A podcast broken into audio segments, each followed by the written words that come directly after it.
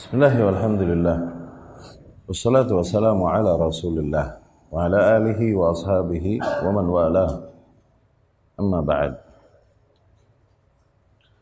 Kita melanjutkan pembahasan dari kitab Situ Durar.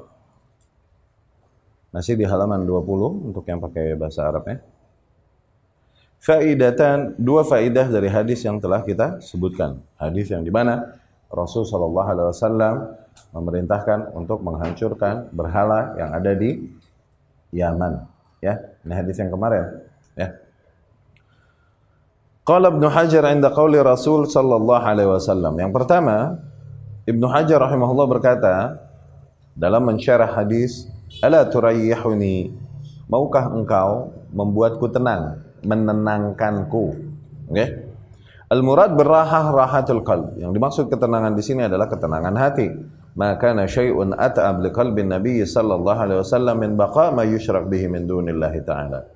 Tak ada sesuatu yang lebih membuat resah hati Nabi sallallahu alaihi wasallam daripada eksisnya sesuatu yang dengan itu Allah dipersekutukan. Oh. Ya. Faidah yang kedua, karena min adatihi sallallahu alaihi wasallam yang termasuk kebiasaan Rasulullah sallallahu alaihi wasallam idza alaha fid du'ai da'a thalathan.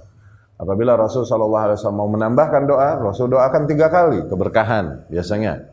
Kama jaa an Ibnu Mas'ud wa ghairi sebagaimana hadis yang datang dari Ibnu Mas'ud radhiyallahu anhu dan lain-lain. Wahahuna, tapi di dalam kasus hadis ini, da'a Nabi sallallahu alaihi wasallam khamsan.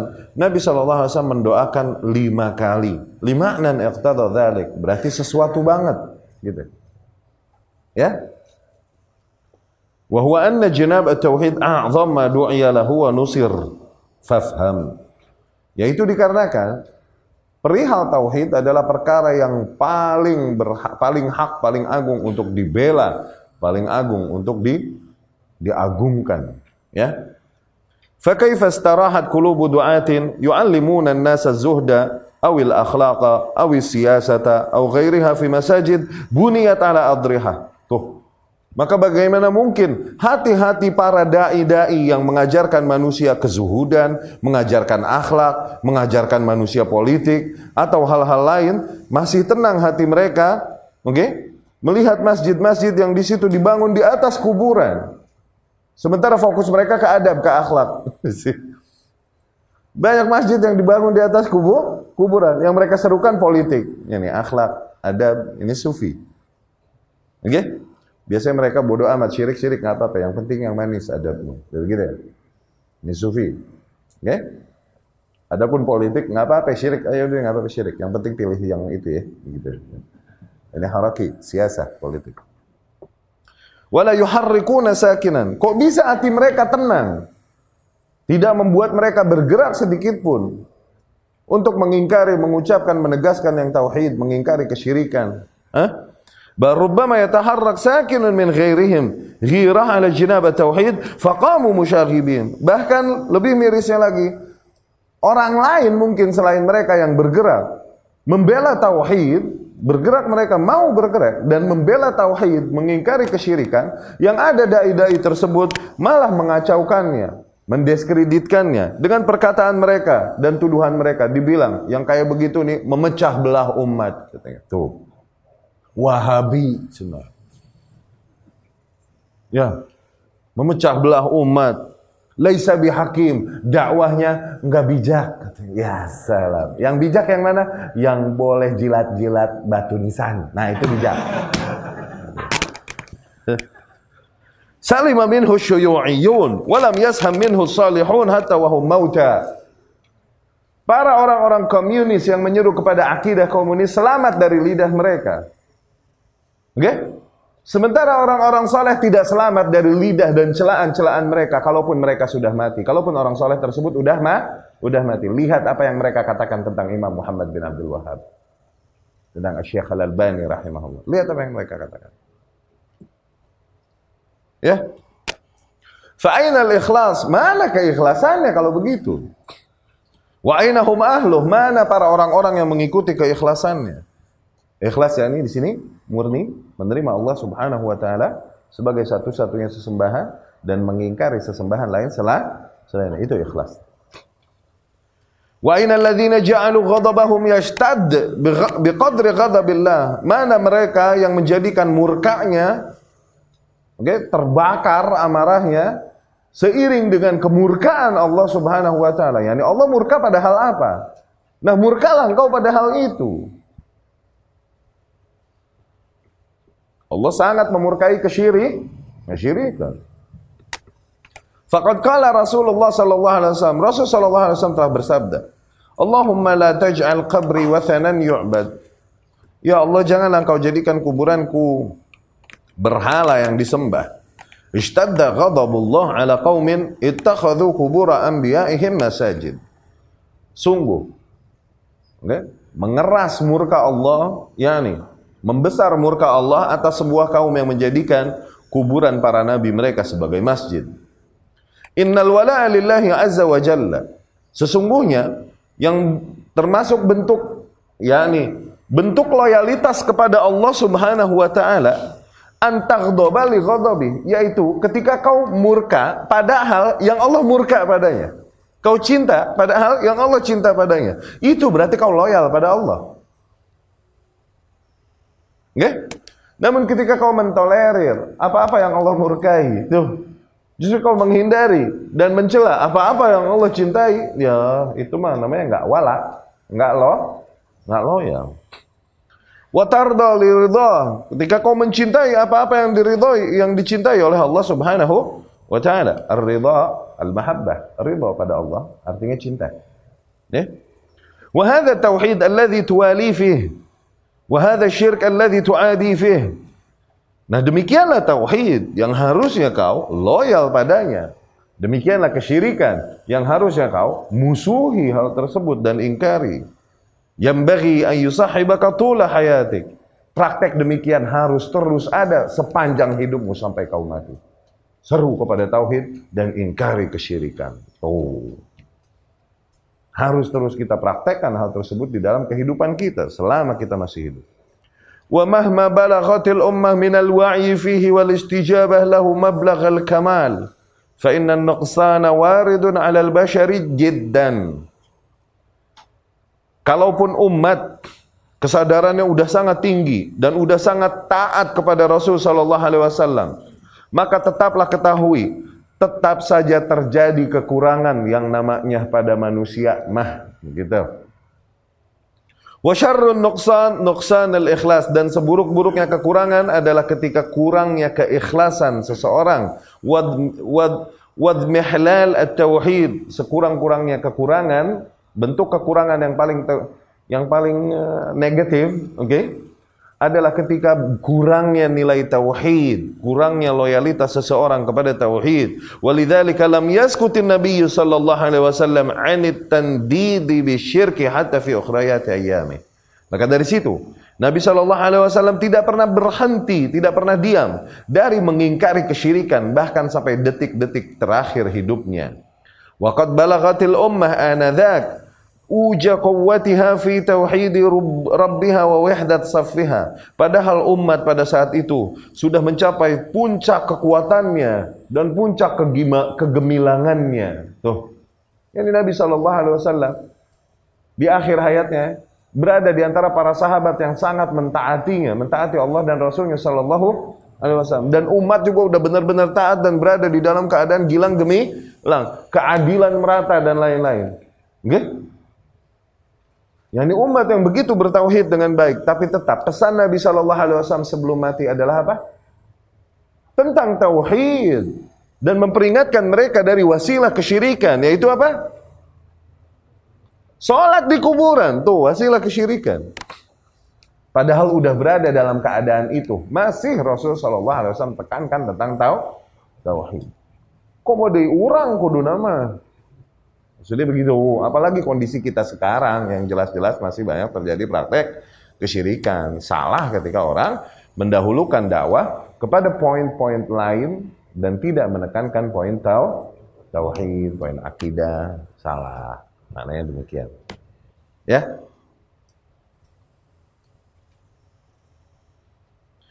Fa'an Jundub ibn Abdullah al-Bajli radhiyallahu anhu qal dari Jundub ibn Abdullah radhiyallahu anhu ia berkata sami'tu aku mendengar Rasulullah sallallahu alaihi wasallam qabla an yamuta bi khamsin.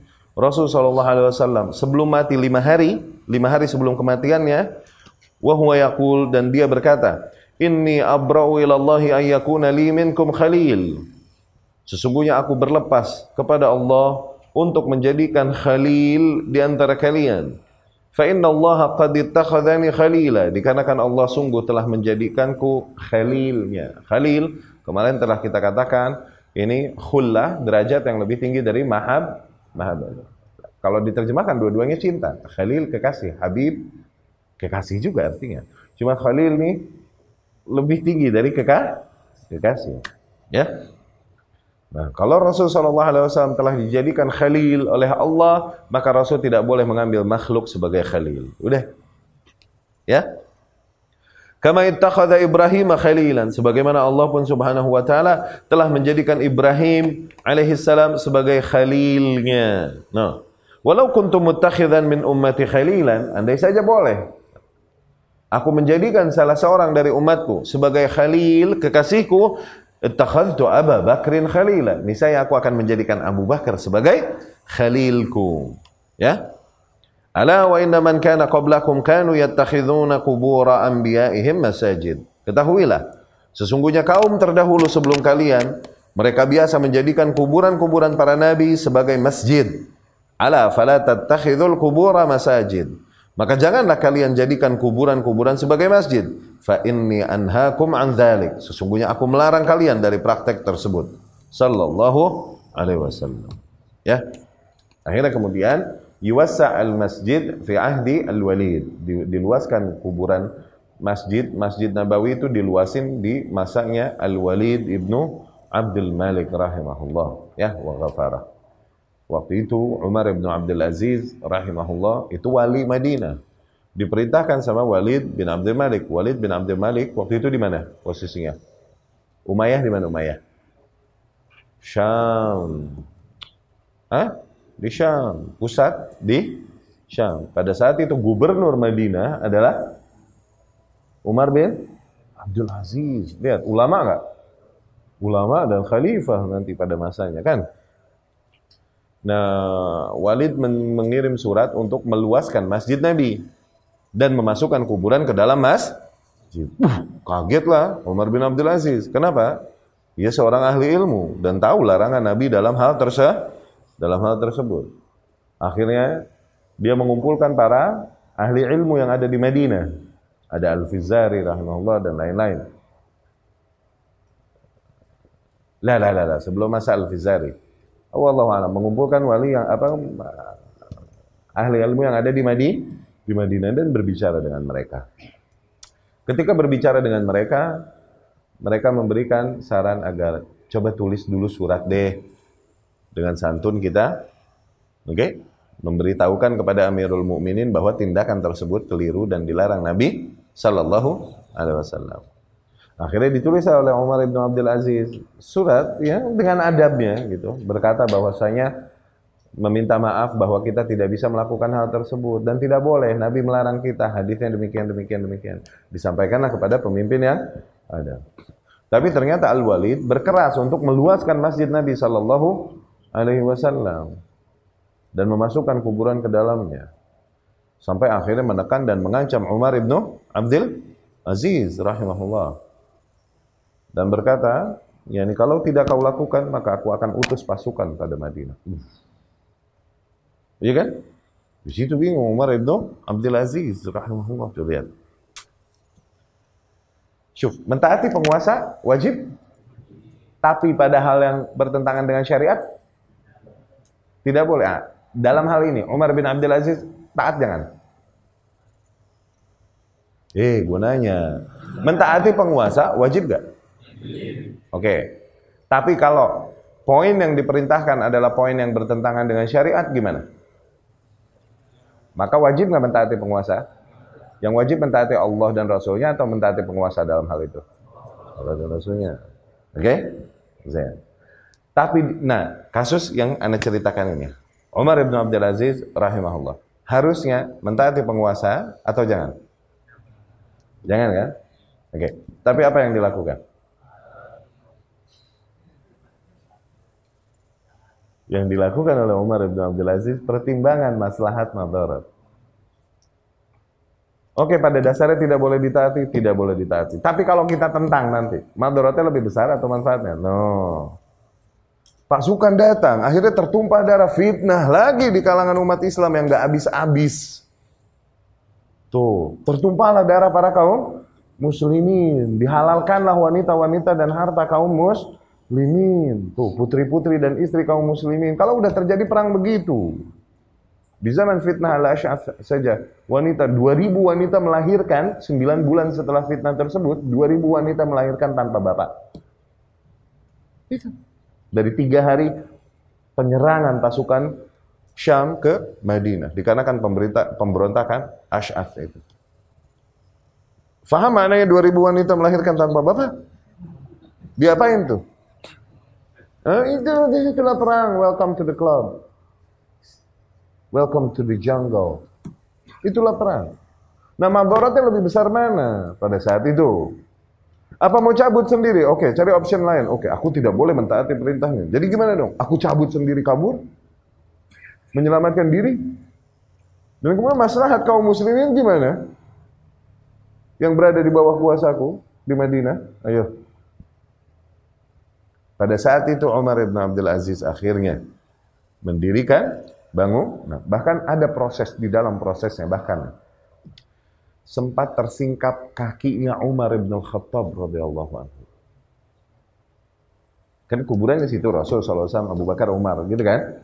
Sempat tersingkap kakinya Umar bin Khattab radhiyallahu anhu dan utuh. Itu buru-buru dikubur lagi nangisnya bermalam-malam nggak berhenti Umar bin Abdul Aziz. Seolah-olah tak pernah dia melakukan dosa yang lebih besar, kekurangan ajaran yang lebih besar daripada hal ini. Karena aib. Nabsyu qabril mu'min aibun. Tuh, menggali kuburan seorang mukmin adalah ah, aib. Nggak boleh, itu aib yang besar. Nggak boleh. Kalaupun terjadi kesalahan di kuburannya, kalaupun terjadi kesalahan. Yani, dikuburin pakai kafan. Eh, dikuburin tanpa kafan. Salah nggak? Salah, harus pakai kah? Kafan. Oke, katakan seorang muslim udah dikuburin tanpa kafan. Ya, kekubur nggak ada kafan. Gitu ya. Maka apa yang harus dilakukan? Digali lagi dan dikafanin terus dikubur lagi atau dibiarkan? Dibiarkan. Kenapa? Menggali kuburan muslim aib yang lebih besar daripada kagak dikafanin. No, sam. Fikih ya mainannya begitu. So. Ala kulihal akhirnya dibangunlah ditaatilah oleh Umar bin Abdul Aziz perintah al wali. Pertimbangannya adalah maslahat dan mabah mabah. Dan itu tepat ijtihad Umar bin Abdul Aziz pada saat itu paling tepat.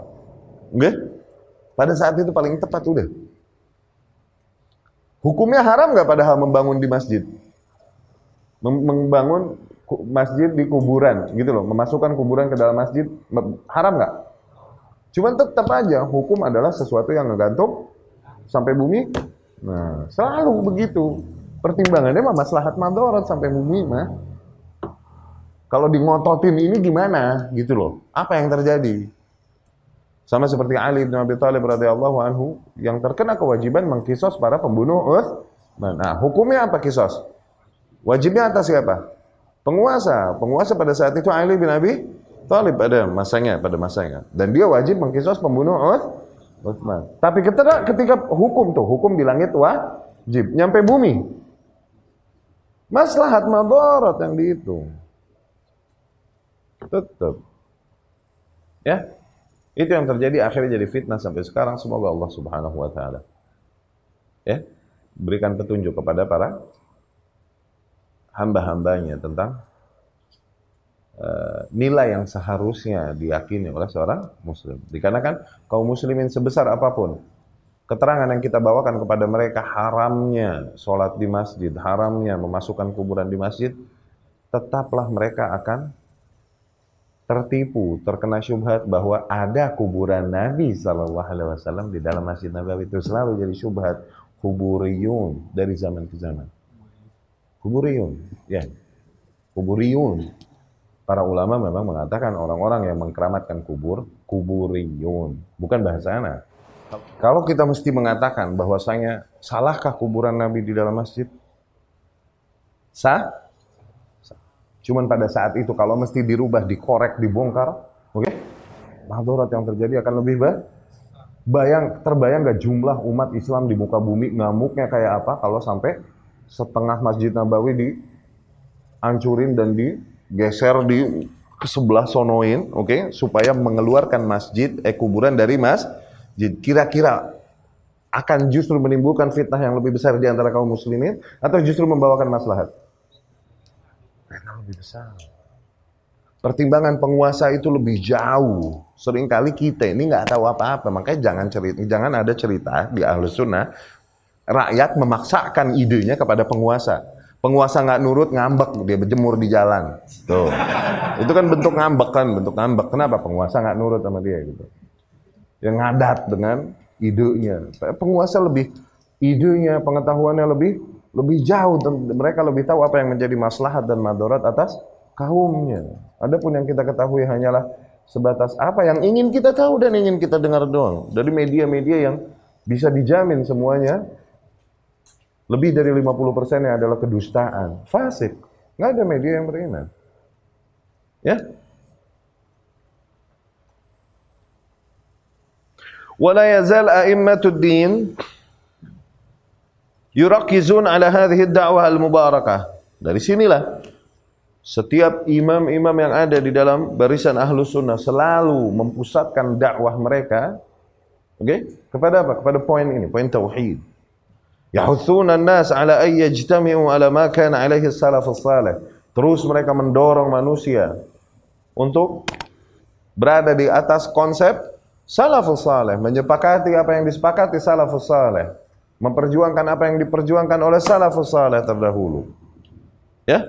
yaitu di dalam nilai-nilai yang berkaitan dengan Allah Subhanahu wa taala, malaikatnya alaihi wassalam, kitab-kitabnya, rasul-rasulnya dan kemudian hari akhir dan juga qada dan qadar yang baik dan yang buruk. Sumu hadhihi sittah usuluddin. Dinamakanlah enam dasar ini sebagai dasar-dasar agama usuluddin. Ya. Halaman ke-22.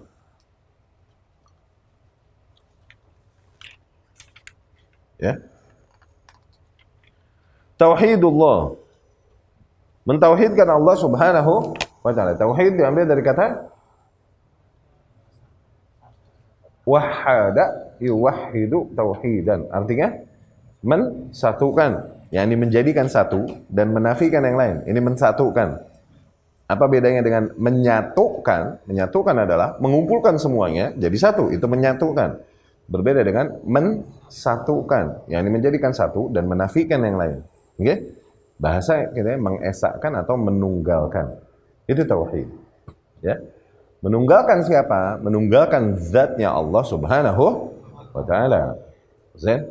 Nah, menunggalkan zat Allah Subhanahu wa taala apabila kita lihat dari ayat-ayat, hadis-hadis, keterangan yang ada, kewajiban seorang hamba di dalam mengesahkan Allah, mentauhidkan Allah itu dari tiga sisi. Pada uluhiyahnya, rububiyahnya dan asma was sifatnya. Oke, okay? dari tiga, tiga nilai ini. Sebagian membagi dua, tapi maknanya ya tiga ini juga. Ini pembagian para ulama, nggak mesti kita. Sebagian bilang tauhid ma'rifah sama tauhid talab. Tauhid yang sifatnya ilmu atau ma'rifah, ini mencakup tauhid rububiyah dan asma wa sifat yang berkaitan dengan ilmu yang diyakini.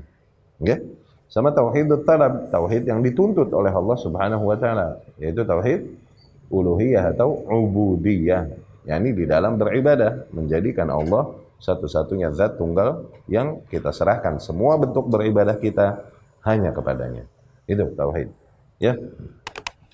Tauhidullah. Laqad istaqara al-amru 'inda a'immatil huda ba'da al-istiqra' at-tam li nususil kitab was sunnah ala annahu lam ya'rif Allah al-ma'rifata allati tunjihi min al-'adzabil alimi من العذاب الأليم يوم القيامة من لم يوحد ربه في ربوبيته وألوهيته وأسمائه وصفاته فكل من قصر في قسم من هذه الأقسام الثلاثة لم يخلص الدين لله Hal ini telah disepakati pada para imam-imam yang membawakan petunjuk kepada umat dengan cara istiqra yang menye, yang ya, dengan cara istiqra yang menyeluruh atas seluruh nas yang datang dari kitab dan sunnah yakni dengan cara menyimpulkan nilai-nilai yang datang pada ayat-ayat Allah di dalam kitabnya dan hadis-hadis Rasul sallallahu alaihi wasallam. Istiqra. Dari seluruh nas yang ada disimpulkan sebuah kesimpulan. Nah, ini cara istiqra itu begitu. Oke? Okay?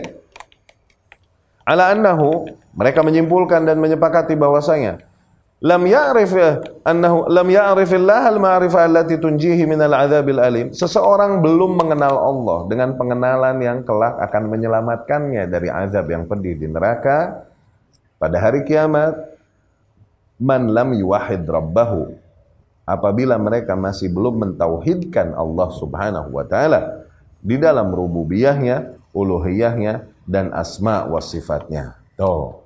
Fakullun man qasara maka siapa pun yang kurang okay, tidak memenuhi fi qismin min hadhil aqsam ats-tsalatsa pada salah satu dari tiga bagian ini yang tidak dia kuasai salah satu dari tiga bagian ini okay, lam yukhlisid dina lillah maka dia belum mentuluskan seluruh agamanya bagi Allah Subhanahu wa taala.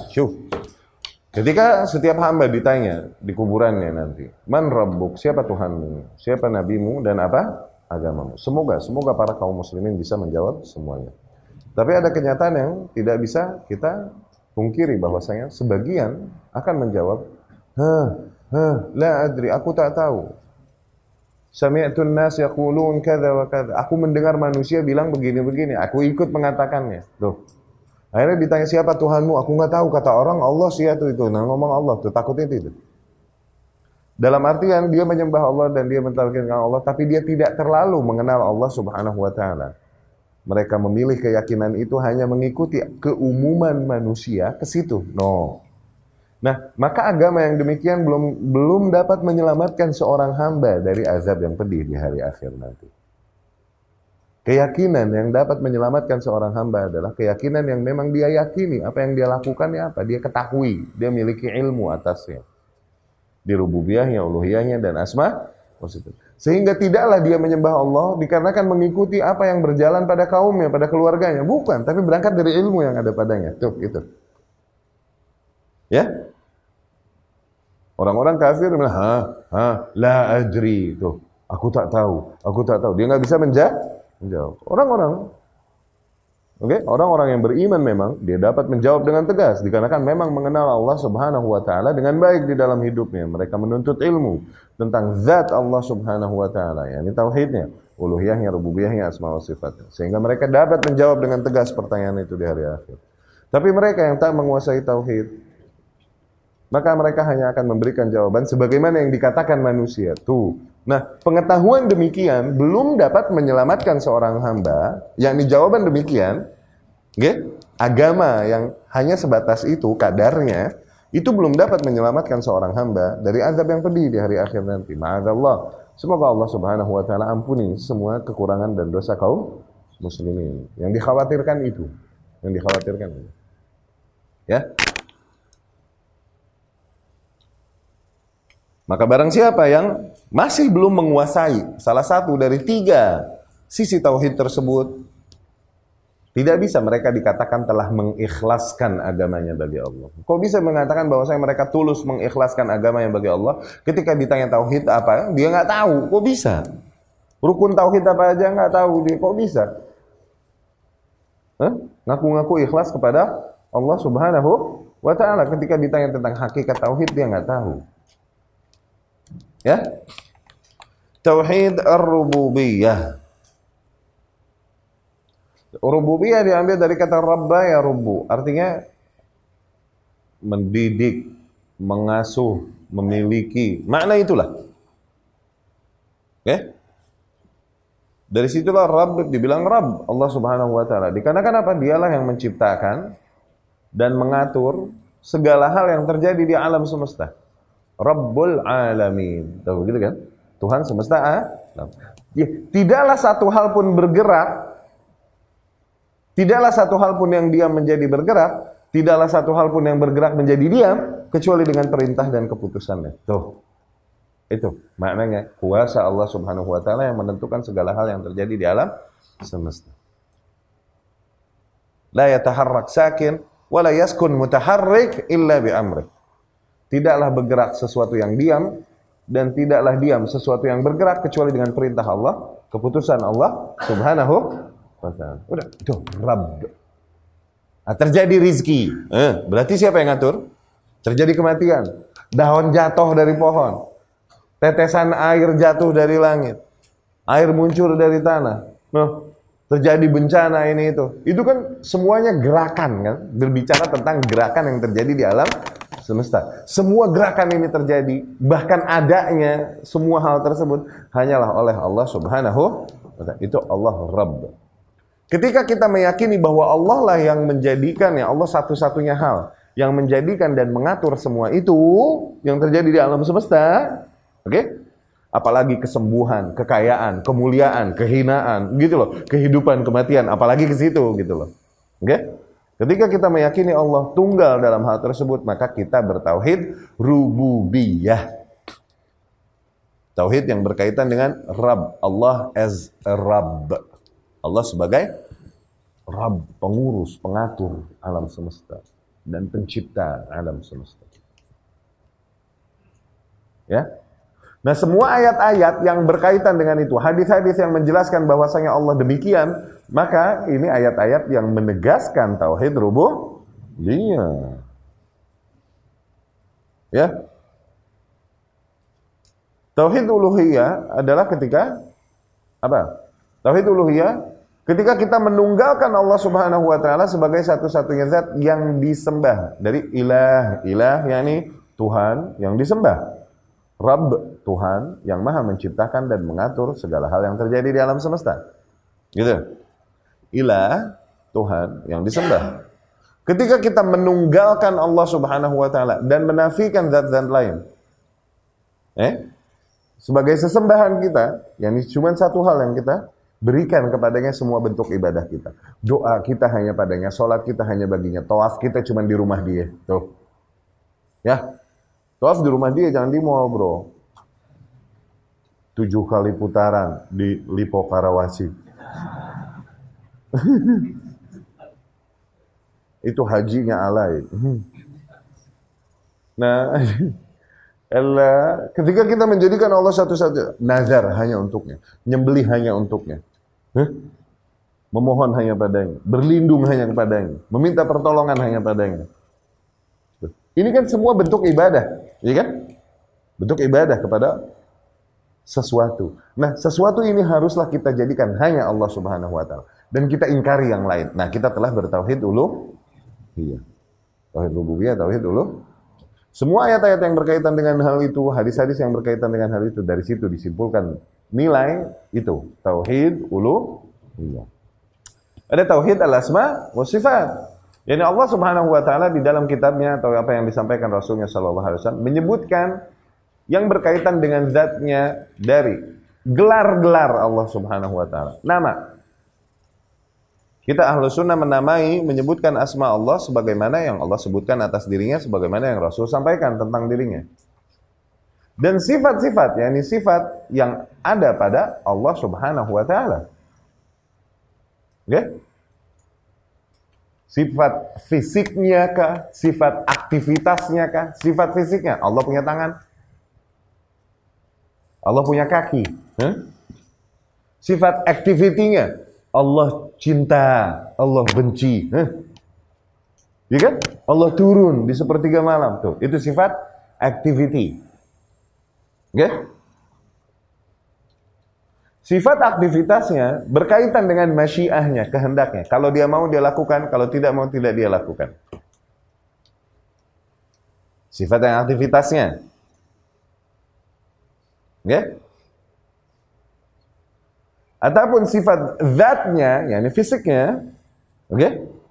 Itu selalu demikian, tidak berkaitan dengan kehendaknya. Selalu demikian Allah Subhanahu wa taala. Ya?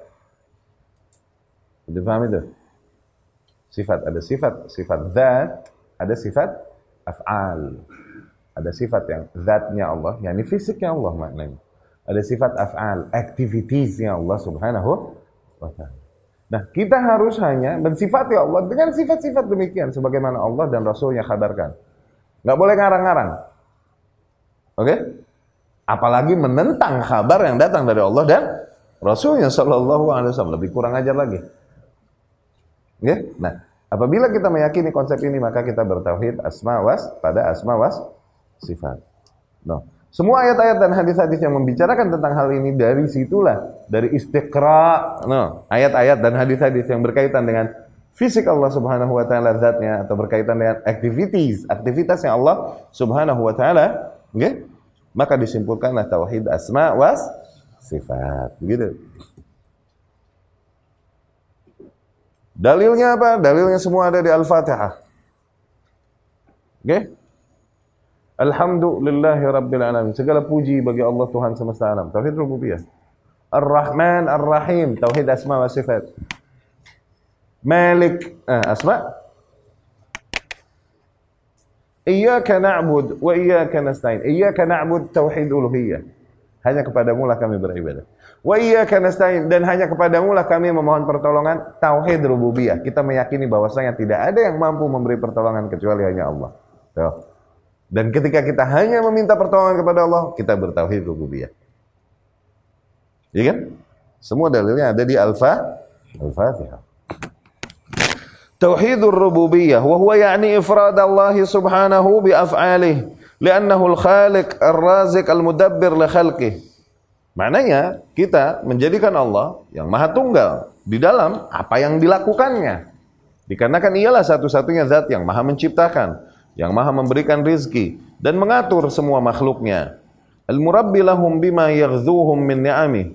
Yang mengurus mereka dengan apa yang diberikannya kepada para makhluknya dari nikmat-nikmatnya. Wal iman bisa af'alihi subhanah. Dan mengimani semua aktivitas yang Allah subhanahu wa ta'ala lakukan. Qala Allah ta'ala, Allah berfirman, Qul man yarzuqukum minas sama'i wal ardi amman yamliku sam'a wal absara wa man yukhrijul hayya minal mayyiti wa yukhrijul mayyita minal hayy wa man yudabbirul amr fasayaquluna Allah faqul afala Katakanlah siapa yang memberikan kalian rizki dari langit dan mengeluarkannya dari bumi? Siapa zat yang memiliki pendengaran dan penglihatan? Siapa yang mengeluarkan kehidupan dari kematian dan mengeluarkan kematian dari kehidupan Siapa yang mengatur semua perkara ini ya, yang terjadi di alam semesta? Maka niscaya mereka akan menjawab itu semua yang melakukannya hanyalah Allah. Maka katakan kepada mereka, tidakkah kalian bertakwa kepada Allah subhanahu? Tidakkah kalian takut kepadanya kalau gitu? Ya nih, keyakinan ini ada juga pada para kaum musyrikin. Tauhid rububiyah mereka tahu. Mereka mengimani tauhid rububiyah. Dari tauhid rububiyah ini diseret sama Allah dan Rasulnya Shallallahu Alaihi Wasallam. Kalau kalian mengimani itu, maka kenapa kalian tidak takut kepada Allah? Sehingga berani-beraninya kalian menyembah hal lain selain Allah. Tuh, maknanya begitu. Kalau memang kalian yakini bahwasanya itu hanya semua kuasa Allah Subhanahu wa taala, maka jadikan ia sebagai satu-satunya zat yang kau serahkan seluruh ibadahmu padanya. Jangan sembah hal lain. Maksudnya begitu. Oke? Okay? Tauhid rububiyah saja tidak menyelamatkan seseorang dari sifat musyrik. Awas. Sebagaimana Allah tetap mensifati mereka sebagai kaum musyrikin dan mengabadikan mereka kalaupun mereka meyakini tauhid ini. Ya.